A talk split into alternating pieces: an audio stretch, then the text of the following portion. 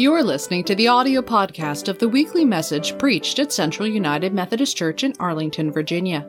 You're invited to worship with us in person on Saturdays at four thirty p.m.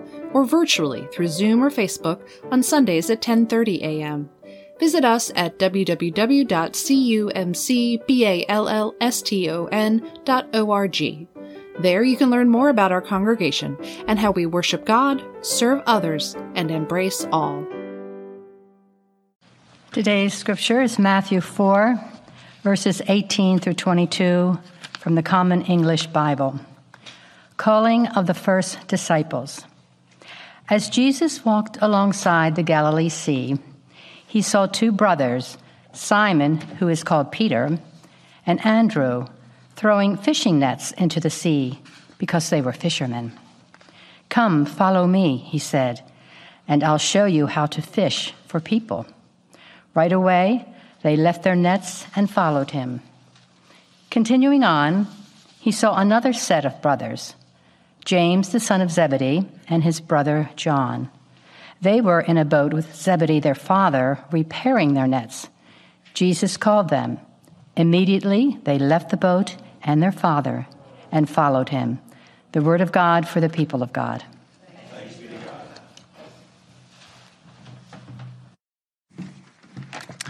Thank you for reading the word. Let us pray.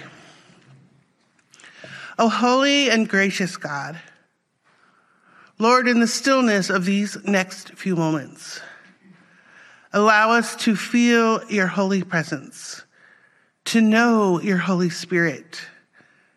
Speak to us. Lord, we are grateful for your word read. And as I proclaim the words that you have given me this day, help us to listen, to receive them so that we may be transformed. Amen. Good morning. Good morning.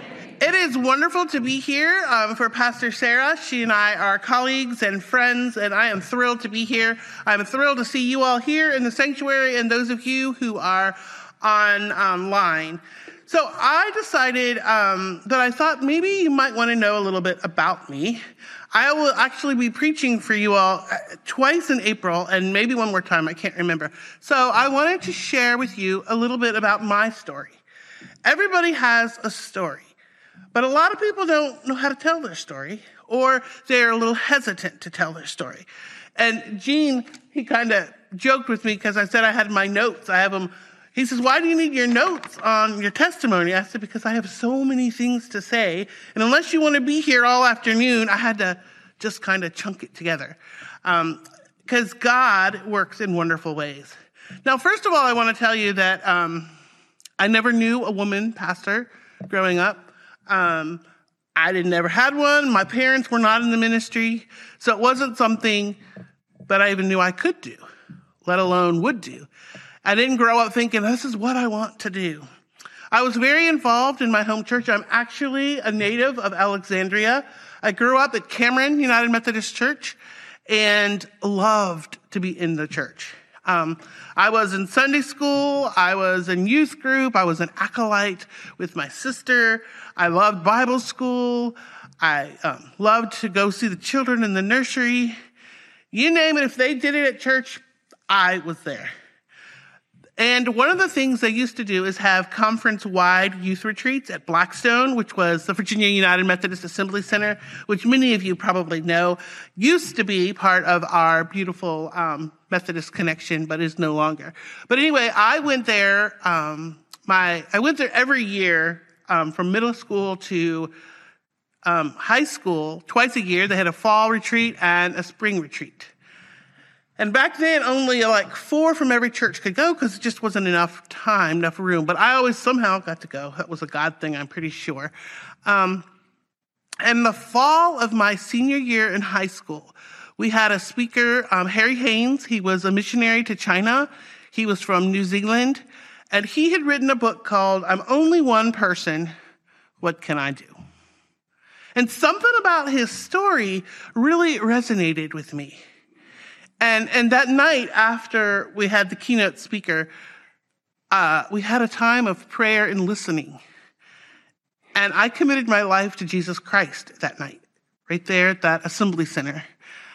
And so something in me knew that it was different and that I was going to do some kind of work.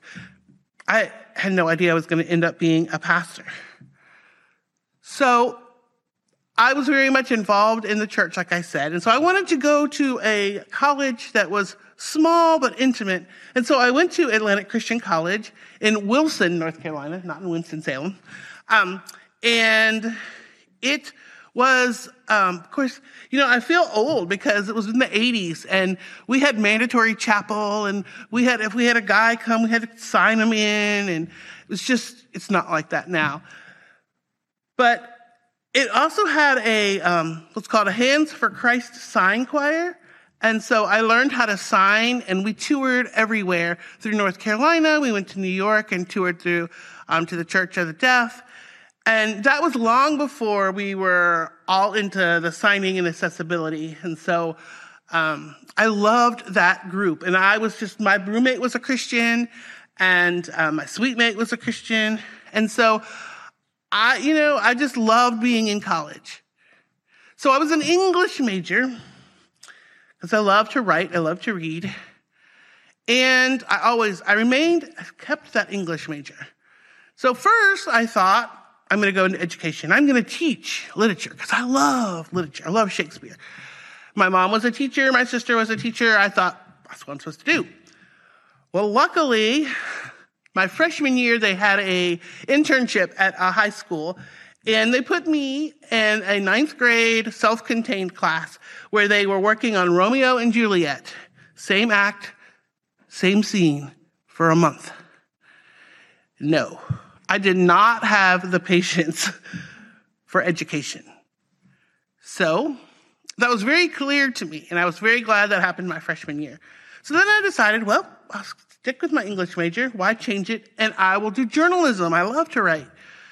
Interestingly enough, the professor at our school was the editor of the Wilson Daily Times, and he told me towards the end of my class, um, he said, "Dawn Marie, you're a great writer." He said, "but I don't think you have the personality to be a reporter." He said, "I don't see you like sticking," of course I've changed, I probably would do it now. "I don't see you sticking, you know, the microphone in someone's face and saying, hey, hey, hey." I was like, okay, so that was a clear, very clear cut. I didn't question it, I just accepted it. So then I thought, well, shoot, I'm a sophomore ending my sophomore year. What in the world am I gonna do? So I decided I wanted to go be a lawyer. Okay, so I was pre-law. That was cool. I was working, doing all that kind of stuff. And then I realized I had to take L SATs, which I decided I did not want to take L SATs, which are the big, huge tests before you get into law school. So by then, I think I was um, probably in the beginning of my senior year. And I was like, okay, this is crazy. I'm getting ready to graduate, and I still have no idea what I'm going to do. I have a, we'll have a degree, but no job. And so um, I decided I would just do something like human resources. And I had been very, very involved in my activities in um, college. I was a student government president, which was an elected position. And I was Pan-Hellenic president, which was um, all the sororities, over all the sororities. So I was both of those jobs in my senior year, which had never been done before and would never be done again, the dean said. But my grades went up, and so she's like, okay, you can do this. But I was so involved that somehow I got invited to be in an interviewing conference um, that were all over the United States. People, there were like seventy kids that were invited to this interviewing conference. They flew us to Georgia, and I interviewed. I had never interviewed before at all. I mean, I didn't know a clue what I was going to do, but it was human resources. And so um, they taught us the first day, you know, we had to wear a blue suit, one ring on each hand, no dangle earrings, blue heels, or a black suit with black heels, very cut and dry, boom. And I was so nervous. I'd never been on an interview before in my life.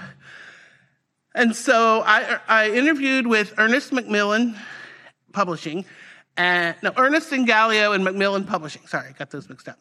And Ryder Truck was my third interview.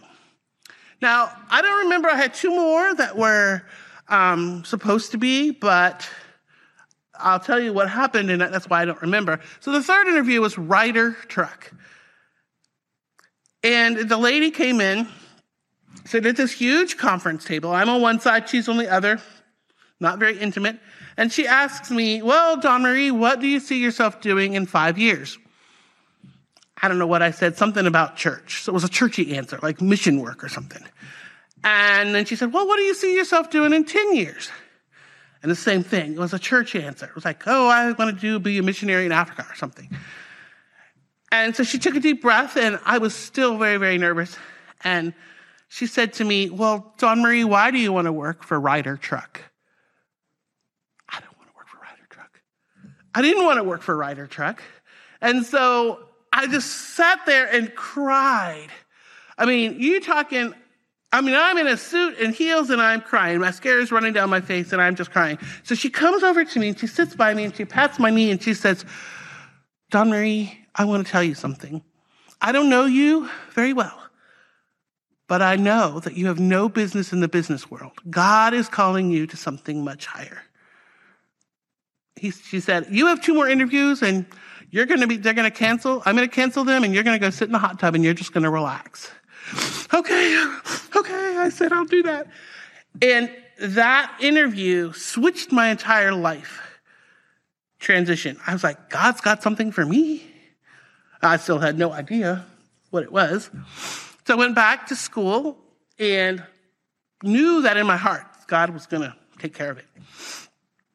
Two weeks, two weeks before college graduation, not very long, I had a dream. Very specific, very visual, and the dream was to apply to Divinity School at Duke University. I've never been to Duke.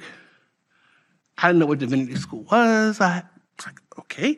So I woke up. My roommate um, was a Christian, as I said, and I said, Nicole, I said, I had this crazy dream. And she said, Dawn Marie, if you believe it was God speaking, then you better follow through.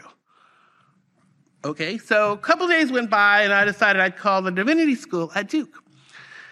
So I called, and it's ringing, and the lady in the admissions office picks up, and her name was Dink. And she's like, hello, this is Dink from Duke University's Divinity School. Can I help you?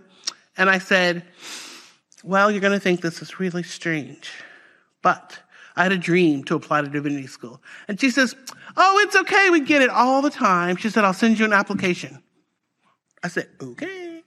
So she sent it to me. I applied, did not tell my parents because how in the world was I going to pay for Divinity School at Duke? Because they just paid for four years at a private college in North Carolina. No way. So I didn't say anything. So I went home, and I finally told them that I had applied. And of course, the first thing out of their mouth was, how are you going to pay for this? I said, well, God's going to take care of it. I believe that if it's meant to be, the money will just come. Okay, they said. So I went, um, by now I've graduated from college, and I went to um, see Duke. The campus was beautiful. Went to the Divinity School, did my tour, got an apartment, did all that. I was ready to go, or so I thought.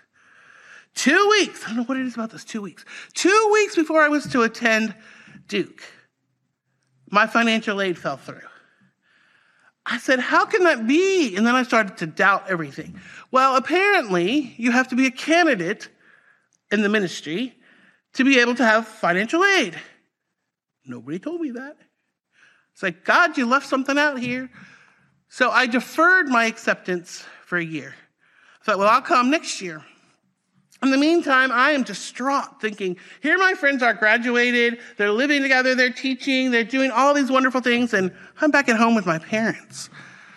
I'm like, really, God? This is what you have for me? And so, that summer, I went and stayed at our beach house um, in Myrtle Beach. And I... Um, Didn't know what to do. And so that I was still writing for essays, still writing for scholarships for Duke. Every kind of essay there was, I wrote for it. I needed the money. And so I was at the beach house at the beach, and uh, my mom, the phone rang. This was back when there were landlines. and uh, my phone rang, the phone rang, and I was on the beach, and my mom answered, and she said, um, hello, of course, right? And um, it was somebody from the Pell Foundation and wanted to know if I had gotten any money yet from for my seminary education. And she's like, no, but she believes that, that God, if it's meant to happen, it's going to happen, and God's going to take care of it. Okay, so they hung up. I come home from the beach. Mom said, oh, by the way, this phone call happened. I said, oh, that's interesting. I guess they'll call me back. They never call me back, but I got five thousand dollars every year from them because of the faith. It, you know, God always is there. So then, let's see. It's hard. This is why it happens. It's all this stuff that happens. So then in June, well, in June at annual conference that year, I signed, remember I signed to the deficit. So I signed the benediction on the stage in Hampton. And so people knew who I was, I guess, because I had signed. Well, meanwhile, before that, a couple of days before that, I was driving through the parking lot, and two ladies were had their little Virginia United Methodist tags. I knew they were going to annual conference. And I rolled down my window and said, hey, y'all want to ride to the conference center? And they're like, oh, that would be wonderful, sure. So they jumped in, and we became fast friends. And I tell you the story because their names were Lorraine and Ann, and they were from Lincolnia United Methodist Church. So after annual conference was over, my parents owned um, a dietetic health food store in Franconia, and they were frequent people there. And so they, my mom was coming in one Sunday, and she was late because church had run late. And so she had the key in the door, and she was trying to get the door open. And here's Lorraine and um, Ann, and they're like, Mom's like, I'm so sorry we're late. My preacher ran over. And they're like, oh, what church do you go to? And Mom said, Cameron. And they said, oh, you must know that young lady that just signed at annual conference. And my mom's like, that's my daughter. And they're like, no way. And they, I don't know, they had a conversation. And so they got in touch with me and had me come to Lincolnia to sign a service for them. Um, so I did that. And afterwards, and I had known these people just through the parking lot and then in church for like an hour. And, you know, the typical thing is for you stand beside the preacher and you shake your hands. And so at the end of the, the receiving line, the pastor says to me, well, I hear that you are deferring your acceptance for a year, and I'm wondering if you'd be interested in working as our student assistant, because every year Wesley has a student for us, and this year they didn't have enough. I said, really? So, well, what does all that entail? And they're like, well, you know, you can do all kinds of things. You can preach. And I'm like, I haven't even been to seminary. You're going to trust me to preach? Yep. And so I did. I was accepted. I went to the staff parish meeting that week, and They um, approved me, and I worked there for that year, and I preached once a month. I did all kinds of great things with the kids and had a blast. And the wonderful thing about Randall, Randall Blankenship was the pastor I worked with, is he said, Dawn Marie, you can do anything you want. If you fail, you'll learn. It was the best thing I could have done. So that was fabulous. That was in June, July. It was summertime. So then we get to the fall. I told you there was lots of things God worked. So the, we're in the fall, and my home church, Cameron, had a lay witness mission retreat. Does anybody know about what that is? Uh, we don't do it so much anymore. But it's when lay people, such as yourself, come and give their testimony, and they do breakfasts. And so we were hosting one of those. And um, my parents were supposed to uh, host them. You know, everybody has to um, stay somewhere. So we were going to host a couple. Now, remember, I'm graduated from college, living with my parents, and my parents are there, and then, at, like, Thursday, they call, the church calls and says, oh, we don't need you to host. The people that were going to be at your house aren't coming. So my parents go away. They go to our beach house, and it's just me. I'm like, okay. So Friday, about three thirty, the church calls and says, uh, Dawn Marie, we have this couple that just came, and we need them, you need to house them if you can. I'm like, sure, no problem. What time do I need to be at the church? Five. Okay. So I took my, um, did the sheets real quick of my parents' bedroom, got everything ready, got a cover dish for the supper, and went to the church. I get out of my car, and I'm walking up to our social hall, and people are already just like, just buzz about it. And they're like, Dawn Marie, you're not going to, you're not going to believe who's staying with you. know who. So I get down, and it was a retired pastor from, um, and his wife from Duke. They had been to Duke. And so we briefly had a little moment to talk during dinner. And then they went and did their thing, and I waited for them at the end. And then we got home, and I had the key in the door again. And Bill says to me, Bill says to me, um, Dawn Marie, do you have a set of interpreters' Bibles? I was like, no, I just put them on my list for Christmas. I said, they're huge. You know, it's one on Genesis, one on Exodus. It's this huge thing.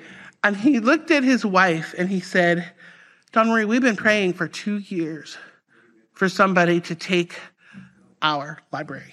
He said, are you interested in it? And I'm like, oh my gosh, yes, I am so interested in it. And to me, I was like, that is an affirmation, because why else would anybody want an set of interpreter's Bibles unless they were going to be a pastor or go into the ministry? So I took that and ran with it. I was like, okay, this is cool. I like this. And he talked to me about Duke, and just we just had a wonderful weekend. And I was just like, okay, I'm no more doubt. I'm no more doubt. I'm going to do this. So I ended up starting Duke in the fall, as I was having a wonderful experience at Lincolnia. And I decided, well, you know what? I'd go one semester at a time if I didn't have the money. And every semester, the money came. I had money from the United Methodist Women. I had money from United Methodist Men. Any scholarships that are essays that, like I said, I wrote for scholarships. And interestingly enough, when I walked in here this morning, I thought, this pulpit looks familiar, because Arlington Forest gave me a scholarship. And this was Arlington Forest's church, and I preached from this pulpit and thanked them for the money. And so it's interesting how God kind of works it out, circles it up. So three years of school. And I thought, well, if I have to work, I'll work. But you know what? I never had to stop. I never had to work, because every time I needed the money, the money came. I graduated from Duke Divinity School debt-free, straight scholarship. And that was only, only because of God. There's no way I could have done that on my own. And one of the things I always try, you know, they tell you in the ministry, I've been in here ministry for thirty years. And when you're burned out, they say, remember your call. These are the things that I love to remember, especially this little ditty. This is the last thing I want to share with you. When you think God won't provide, he will. You've just got to trust him. So my senior year, we were doing exams, and I was stressed out. I was very budget conscious because it wasn't my money. Somebody else was paying for me to be at school. So my senior year, my friend said, Dawn Marie, let's go out to dinner during exam time. Let's just take a chill. Let's go to a movie. Oh, no, no, no, I can't do that. I, I don't have the money for that. Dawn Marie, it's one time. Just come. It'll do you some good. Okay. Okay, so I went. And back then, it was cheap to go to a movie, cheap relative, right? So I spent, we went to dinner and a movie, and it was like twenty dollars and thirty-eight cents, some odd cents. I came home that night, and I was like, I can't believe I spent all that money, blah, blah, blah. And so the next day, kid you not, I got a little envelope in the mail from one of my field education United Methodist Women's groups. And I opened it up, and it said, hey, Dawn Marie, just thinking about you. This is not a whole lot, but I wanted to let you know we're thinking of you. And it was the exact amount that I had just spent, the exact amount. And I mean, you're talking about tears. I was crying. I was like, God, you are so good. But, but so often, like I said, I've been in the ministry for thirty years. So often I forget that. And that's why I was telling the children, you know, don't forget that we are unique, because God made us special. God has plans for us. God has a plan for you. You may not even know it, but you just have to listen. So never, ever think that God's not going to provide for you, because I could stand here all day and tell you little instances in which he does, because our God is good all the time. Amen.